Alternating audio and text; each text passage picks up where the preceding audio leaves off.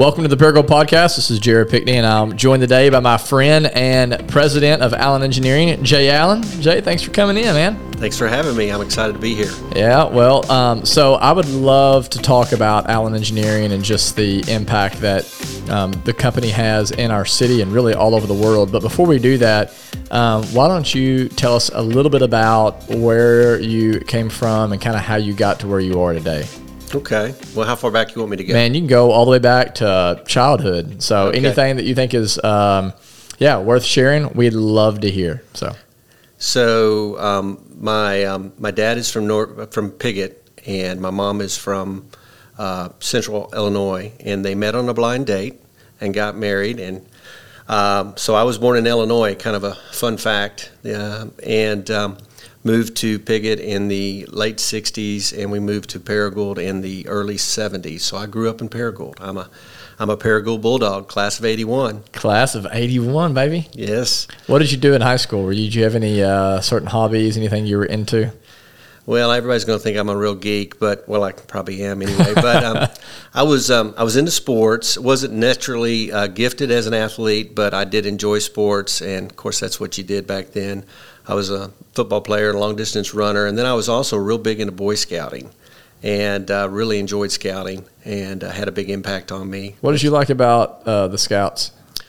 I can well uh, a couple things. One, it would I think it was kind of the earliest place I was able to exercise some leadership talent that I have that's um, God given, and then also I love the outdoors and um, I love to be outside, and we did a whole lot of camping and high adventure stuff, and uh, so that was awesome. Made some really good friends through it too. Are the Scouts?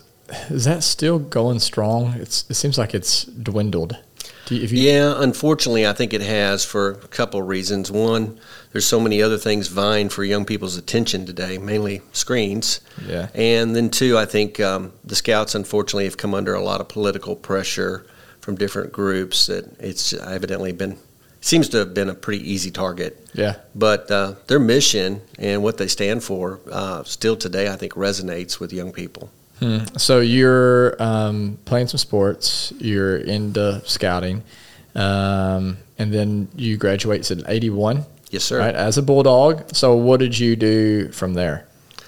Well, um, another funny story. So I was a big Razorback fan growing up in uh, Paragould in the late '70s, early '80s, and I was going to go to Fayetteville, and uh, everything was on go. And um, the se- spring break of my senior year, my parents came to me and said, "We think you need to look at other schools." And I'm like, "Why? I've already made my mind up." And so my dad, being my dad, said, "Well, let me put it to you this way, son." You can go to Fayetteville and you can pay for it, or you can go anywhere else and we'll pay for it. And I said, okay, when do we leave? What was that about? Why do you think they wanted you not to go somewhere other than Fayetteville? Well, um, and I, I say this with all respect to every University of Arkansas graduate, including my son, who hopefully will listen to this. But uh, University of Arkansas had kind of a nickname called Fayette Nom. Have you ever heard that nickname? I've never heard it. Yeah, that's what we called it back in the 70s and, and early 80s. And uh, it was known for, it was like one of the top 10 party schools. Oh, okay. As, as uh, I think Playboy magazine actually did a dossier on it. It was really it was wild. And Playboy magazine on the University of Arkansas being a party school. look it up. And I uh, better not. yeah, don't, don't look at the Playboy part. But anyway, it was a big party school, and I was, you know, being rushed by some fraternities, and I think my parents kind of saw the, the writing on the wall. my priorities were not academics at that point in my life, so by um, a strange set of circumstances, I ended up in all places, Waco, Texas, going to Baylor University. Okay, a little bit different than U of A. A little bit different. What did you major in? I majored in business, finance, and real estate. Okay, and what did you want to do? Okay, real estate. So did you want to come out and hit right into real estate? Was that the plan, or was it to come back and work in the company, the family company? Uh, well, another funny story. My father wanted me to be an engineer because he's an, he was an engineer, and so I did that for two uh, semesters and nearly flunked out. And my dad said, "Maybe you're not an engineer." I said, "I don't think I am. you might not be. I might not be an engineer." And uh, so I, all my buddies all were in the business school, and they seemed to be doing just fine. So I said, "I think I want to be business," and uh, started taking business classes, and I loved them. I just like it's like went from being really hard to really easy for me. So I, I fell in love with with business at that point. Okay. And did you meet Leslie when you were there at Baylor? No, most people think we did meet because we both went to Baylor, but we were exactly four years apart. So I graduated in August of 85, and she started in August of 85. So we missed each other. All right. So how did y'all eventually? So y'all got married when? 1993. 93. And when y'all got married, were you living in Texas? Uh, yes, I was. So we met. Um, Leslie went on to get go to graduate school at TCU, and I took my first job out of college was I was a banker in Fort Worth, and we met in a singles ministry at a local church in Fort Worth. Oh, nice. Um, so pick me up from there. What, what's the road to eventually leading you back to where you are today as president of Allen Engineering? What road did you travel? Well, a rather circuitous one, but so uh, when I finished up banking, I honestly was kind of bored um, with banking uh, and was looking for something else and decided to go back and get my master's degree. So I um, enrolled and was accepted to um, Texas A&M, and they had a special program called International Marketing, which was something I was very interested in because at the bank I had quite a few customers that were doing international business, importing, exporting, and stuff like that, and it was was real interesting to me. And um, I had this crazy idea that I was going to get my master's, become fluent in Spanish, and take an overseas assignment. I didn't know that. Yeah, yeah, it's it was one of those kind of crazy dreams I had. So, but in the meantime, Leslie and I started. We had been friends and had gone on some dates, but been on again, off again, and uh, so we um, we got together. And one of my buddies finally said, uh, "What is wrong with you? Don't you see that she's crazy about you, and I know you're crazy about her? So why don't y'all get together?" I'm like, "I don't know. I think I had a commitment issue at that moment, but um, so anyway, I was kind of shamed into." you know, finally going, getting some courage. And yeah. so uh, within six months of that time, we were engaged. So a very fast engagement, very fast, um, a very fast romance, very fast engagement. And uh, so we got married while I was still in graduate school at A&M. Oh, how old? Um, I was 20, gosh, yeah, I was 29. 29, okay. So how did you get back to Paragould? Um, I got back to Paragould. We when I graduated, we moved to Atlanta, and we lived there for five years. I worked for the business while I was in Atlanta, and everything I did for Allen Engineering. For Allen Engineering, and everything I was involved in was international, and that was my degree from A and M, and that was my passion. So that's kind of what happened was, rather than the multinational assignment with a, a big com- company, like consumer products, say PepsiCo or something like that, I ended up going to work for the family business, but still doing what I wanted to do, and that was mainly focused on international sales and marketing. Okay, so you're there in Atlanta doing international sales, right? And we have two babies uh, while we're in Atlanta, and most people won't remember this, but there was something called Y2K coming. Oh yeah, and uh, so and uh, there was you know the, it was going to be you know something like the zombie apocalypse, I guess, but um, so there was a lot of pressure to kind of like batten down the hatches, and we're like, you know, Northeast Arkansas wouldn't be that bad to live in. Uh, you know, raise a family in. My father was putting a lot of pressure on me to come to headquarters. I was commuting once or twice a month at that time from Atlanta to Paragould. What was he wanting you to come back and do? Um, I well, I think kind of to be his right hand man. Okay, is probably what he had had in mind, and so so we bit the bullet and moved uh, to Northeast Arkansas, and so um, in 1999, and I was fully planning on us living in Paragould, and my wife is from Atlanta, Metro Atlanta, so um, nothing against Paragould. I love Paragould, uh, but she said, hmm, just a little bit small for me. Mm-hmm. So we chose to live in Jonesboro, and we've been living there since 1999. All right. So tell me a little bit about Allen Engineering. Um, most people I'm guessing that are listening to this, first off, probably don't even know what you do. Um, and then secondly, they don't understand probably how big of a footprint you have really in the in, in the industry in the concrete industry. So, tell me the history of Allen Engineering because it's a really I've heard the story, but it's quite impressive. Um, sure. How did that get started? I know it was with your father, but tell right. me Right. Yeah, my father Dwayne and my mother Mary Ann started the business in 1964 in Piggott and um, they started it as a ready mix concrete operation. So, but I want to tell the story about my dad and the, hitchhiking, if it's yeah, okay. yeah, man. So there's it's a great e- story. e- go back a little bit further in the late 1950s. My father was living in Piggott, and there was you know relatively no employment here in Northeast Arkansas. So he and some buddies had gone to St. Louis to try to get on at the GM plant, and I think there were four of them, all from Piggott, and um, three of them got a job, but my father did not. And the guy that interviewed him said, I'm going to do you a real big favor and not hire you. And he was like, you know, crushed because, you know, Yeah. that was working for GM in the late 50s was, you know, a golden ticket. So I guess his buddy stayed up there. I don't really know the details. But anyway, he's hitchhiking back from St. Louis to Piggott. And right outside of Hayti, Missouri, he got picked up by a gentleman uh, by the name of McDonald. So he's Pine. like almost home compared to like mm-hmm. where St. Louis is. Yeah, and he told Mac, Mac, uh, Mac Pine, he said, uh, you know, he was, I, Mac had a job. He was in the uh, interstate landscaping business, and this was back in the go-go days of the interstate highway program, where we were building hundreds and thousands of miles of highway all across the country. And um, Mac, anyway, he said, you know, Dad asked him to take him to Kennett. He said, you know what? I like you. Um, I'll just take you all the way to Paragould. I mean, all the way to Piggott. So he did, and um, uh, they got struck up a conversation. And as they were pulling in Dad's driveway, they said, he said, "Look, you don't really know me, but he said, if you can get to Springfield, Illinois, I will give you a job." And at that point, my dad was like, "I'm pretty much open to anything." And so uh, he did. Dad uh, went to Springfield, and he told me he said when he got to Springfield, he had five dollars in his pocket and he was just praying that this guy would answer the telephone. So Monday morning, he calls Mac Pine, says, "This is Dwayne Allen from Piggott. I'm here." And he said, "Come on down." Mac put him to work with a good job, put him through junior college, Jeez. and then helped him get into the University of Illinois as a civil engineer, and helped him through col uh, University of Illinois. Wow. So my middle name is MacDonald in his honor. Isn't that crazy? And so you you go to St. Louis with your buddies because you're going to try to get a job at GM. Three of your buddies get hired, and they're like, "We're going to do you a favor. We're not going to hire you."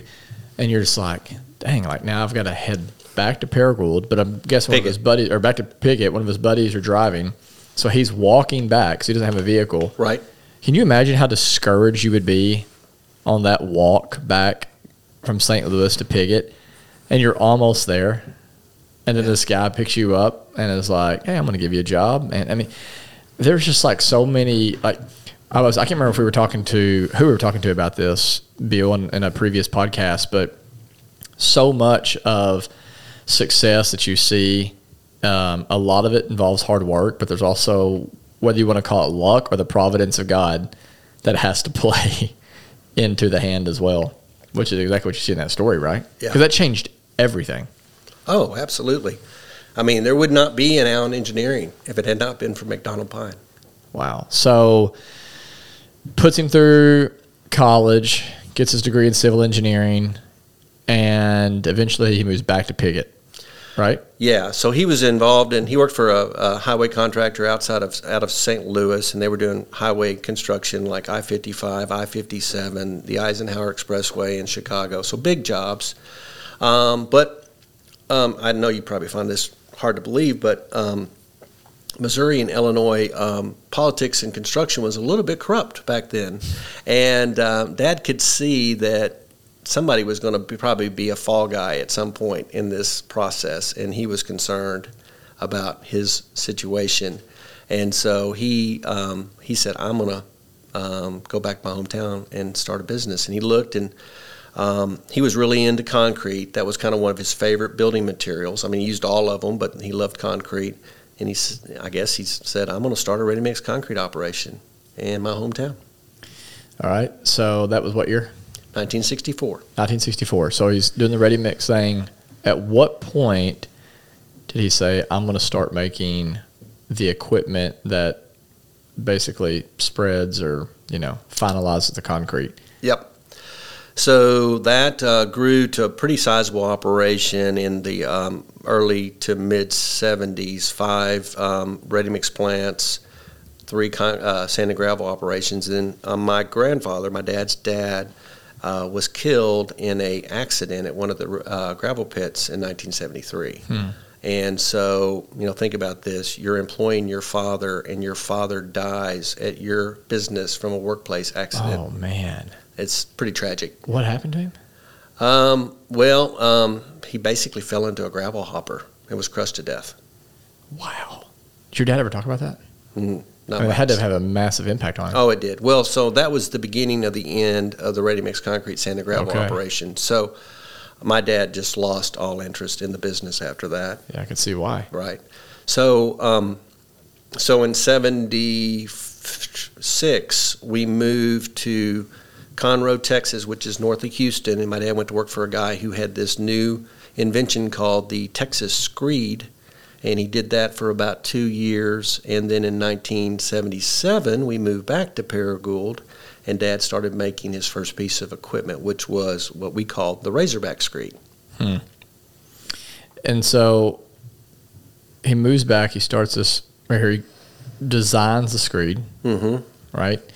Um, does that take off? Like, is it like he, he puts that out there and someone like looks at the design and is like, oh yeah, we should build this. Is a great idea. Like, Yeah, I mean, um, it was, you know, it seems very rudimentary by today's standards, but in the mid 1970s, that was a pretty revolutionary piece of equipment for uh, basically placing and uh, screeding concrete. I mean, the technology before that was a two by four or a uh, jitterbug or a some kind of strike off beam. So pretty low technology in the concrete industry at that point. So yeah, it did take off quite quite fast. We actually first manufacturing was in an old truck shop that we had from the ready mix concrete business, and uh, we'd never manufactured anything in our family's history. So we jumped into the manufacturing business pretty much wow. feet first, and um, How did he figure that out? Was he calling people, making visits? Yeah, and my uh, my great uncle, my um, mom's uncle, who was really kind of a father figure to my mother, he had worked for Allis-Chalmers in Springfield and was involved in manufacturing, especially on the purchasing side. And he got involved early on to help my dad along those the way with that. And um, you know, there was um, there was a magazine called Concrete Construction and uh, mom and dad took out a big ad in concrete construction and there was a new trade show that is just getting started called the world of concrete. Mm-hmm. and um, they decided to exhibit. Matter of fact dad said um, most Paragould people will remember marlon jackson who was at security bank in the 70s and 80s um, dad went to go see marlon and um, took out a I think it was a five or ten thousand dollar loan to go do the first exhibit Oh, of wow. Allen Engineering at World of Concrete. And, In Vegas? um, back then, the show was small enough that it traveled. I want to say it was Houston Okay. was where it was. So they did that, and their business really just took off. So people loved it. Yeah, it met a need. I mean, it solved contractors' problems, and so In my- what way? Well, it you know, the two things that sell our equipment are improved productivity, so you do more with less people, and then the second thing is you improve improve the quality of the actual concrete that you're finishing. Yeah, talk about that because I remember being at your dad's funeral, and that was one of the things that, um, if I remember, it was like it was in his obituary, maybe of, hey, that's that was a big accomplishment. It was something about a grade of concrete, right? He improved. What was that? Well, they're called F numbers, and Okay. uh, they're the measurement of the flatness and the levelness of a concrete floor. And it was actually developed by a good friend of my dad's by the name of Sam Face. Um, and uh, it's a way to measure how uh, flat, in other words, not wavy, the concrete is, and how level, in other words, how how true it is to its elevation points. So once we were able to start doing that, the um, the concrete that was poured in America and ultimately in the world uh, started to improve drastically. So the screed takes off. The Razorback screed's doing well. When do you eventually make the move to Paragould? Like when do you open up the? Because Good question. Same property that you're on right now, right? Right. So in 1968, my dad bought was going to buy the Hickson Lumber Company and ready mix concrete business, but three days before they were closing, the lumber company burned down. and it was on the site there in the 800 block of Fifth Street. So what Dad bought was the ready mix operation and some of the remaining buildings of the lumber company. So um, so we had a ready mix concrete operation there in from 68, you know, pretty much till 75. That's where you are right now. It's where we are right now. Okay. And fun fact for you, I actually lived on that site for two years when I was a little kid. Did you really? Yeah. Why did you live there? Um, anybody out there that's owned a small business knows that t- sometimes times are really good and sometimes are not so good. And during that not so good time of the ready mix business in the 70s, my parents decided that um, they sold their house, took the money from their house, put it in the business, and we parked a mobile home in front of what is now our headquarters building on Fifth Street and lived there. Wow. What do you you do hear those stories of people that yeah sell homes, cars, whatever in order Mm-hmm. to keep the business going? What do you think that is? Passion. I mean, conviction. like- Yeah, I think for Dad, it was passion, it was vision, it was drive. Um, I think he he saw, you know, what this could become, and uh, before was- anybody else did, right? right, and he was all in. Anybody that knew my father would know that about him. He was always all in.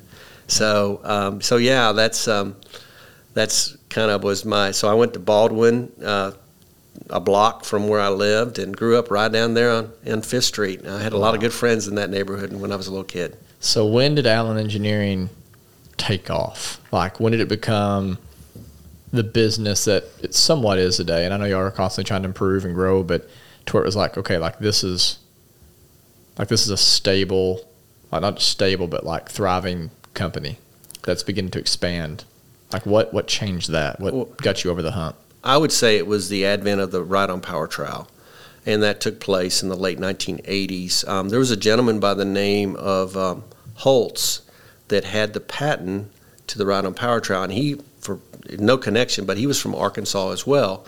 And the key to the patent was a trowel with a seat on it. That was one of the major claims. And this is a funny story. So, uh, Mr. Holtz would not um, not licensed but one company with this patent, and the company that had the license wasn't really doing much with the product. And Dad said, "You know, that's the key to our future is being able to make ride on power trowels." So he went to a World of Concrete, took a riding trowel without a seat, put a box on top of it with a blinking light, and he knew Mr. Holtz would come by.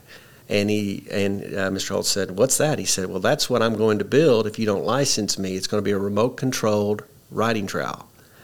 And uh, Mr. Holtz was like, "Oh, we need to talk." And so he licensed Allen Engineering and two other U.S. manufacturers. It was all a ruse.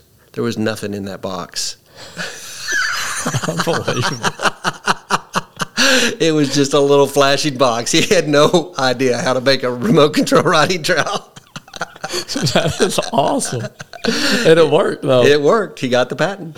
Wow, well, got licensed for the patent. So that's when our business took off. When we started making ride on power trowels, That's the late eighties. late '80s. So things at that point were going well, but then there was the fire, right? yep, When was that? uh, 2003. Okay, I thought it was in the nineties. So two thousand three. It's a massive fire, right? Like it wasn't just like Yeah, a it big was- deal. It was a big deal, especially for our company. So yeah, um, catastrophic, um, unfortunately, but we're forever grateful to Paragould Fire Department. They they definitely kept it under control and saved, basically saved our office building. We would have lost it as well. But um, yeah, so um, that was um, that was tough, and I think most people would have probably said, you know what, uh, it's time. It's time to be done. And um, there were several companies that inquired about buying the business at that point in time. And let's see, Dad would have been in his 60s, and um, he said, you know, been know, a good time to be like, all right, I'm gonna Yeah. ride out into the sunset. Yeah. and he would have been able to be able to live a good life. Mhm. But he was first and foremost concerned about the people that work for him. Um, How many people were probably employed there at the time? Oh, well, probably at the time of the fire, close to 100, but it got down to kind of a core group of 45. And he was just, there were our most long term, long tenured employees. And he said um, to me, he said, I just don't want to go out this way. I don't want this to be my swan song. And so, through grit and determination, uh, he and my mother and that team of 45 basically rebuilt the, the business. And that was when I took. I How called- long was it before y'all were able to start manufacturing? it the was. Um, we were able to st- start manufacturing probably within a year, so probably by May of 04. Wow, so a full year. a full year. Now we had some products that we call pass through that we actually distribute, either under uh, typically under our label or, or another label, and we were able to get those products right away and keep those going. Um, of course, you know a lot of that is kind of a white space for me. But if, if you remember from my story, the I had just resigned from the business right before the business burned and um, I ended up taking a three-year break in the, from the business and pursued my dream of real estate. This, that second half of my degree, Yeah. and um, so that was just the providence and hand of God because I was vice president of sales and marketing when the building burned down or before I resigned. And there was no need for a VP of sales and marketing when you have no factory to build product. Yeah, absolutely, man. So three three years forward, um, my father and I, had, you know, as is often the case in family businesses, especially fathers and sons in first and second generation. I've talked to lots of guys that have been in that situation, like me. Um, it gets really hard, and it can really get to the point where it's impacting the family relationship. Yeah. And I said before we do. Um, damage to that relationship, I think it's best I go do something else. And Yeah. so I did. So you did that for three years. You kind of had a little bit of that break where you're not going to mix family business. Then after three years, do you come back as president?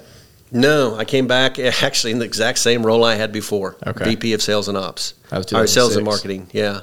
So that was 06, yes. Um, when but did you move into the president role? 07. In 07. Quickly thereafter, because to, before I came back, my father and I had to have a little heart to heart and pretty well outlined what the plan was going to be. Mm-hmm. And and he, and to his credit, he stuck with the plan. And the plan was I would move into the you know the leadership role of the company Yeah. relatively quickly. And I would imagine that's hard. I mean, I know, obviously, uh, you know, John and Kyle Lane's done the same thing with John starting the company and then passing it off to his son. And I would imagine, you know, not being there myself, but it would be difficult if you kind of saw this dream be birthed into reality and you've cared so well for it. You've had it was your vision, right? It came out of your brain, so to speak, and it's like, and then you hand it off to your son.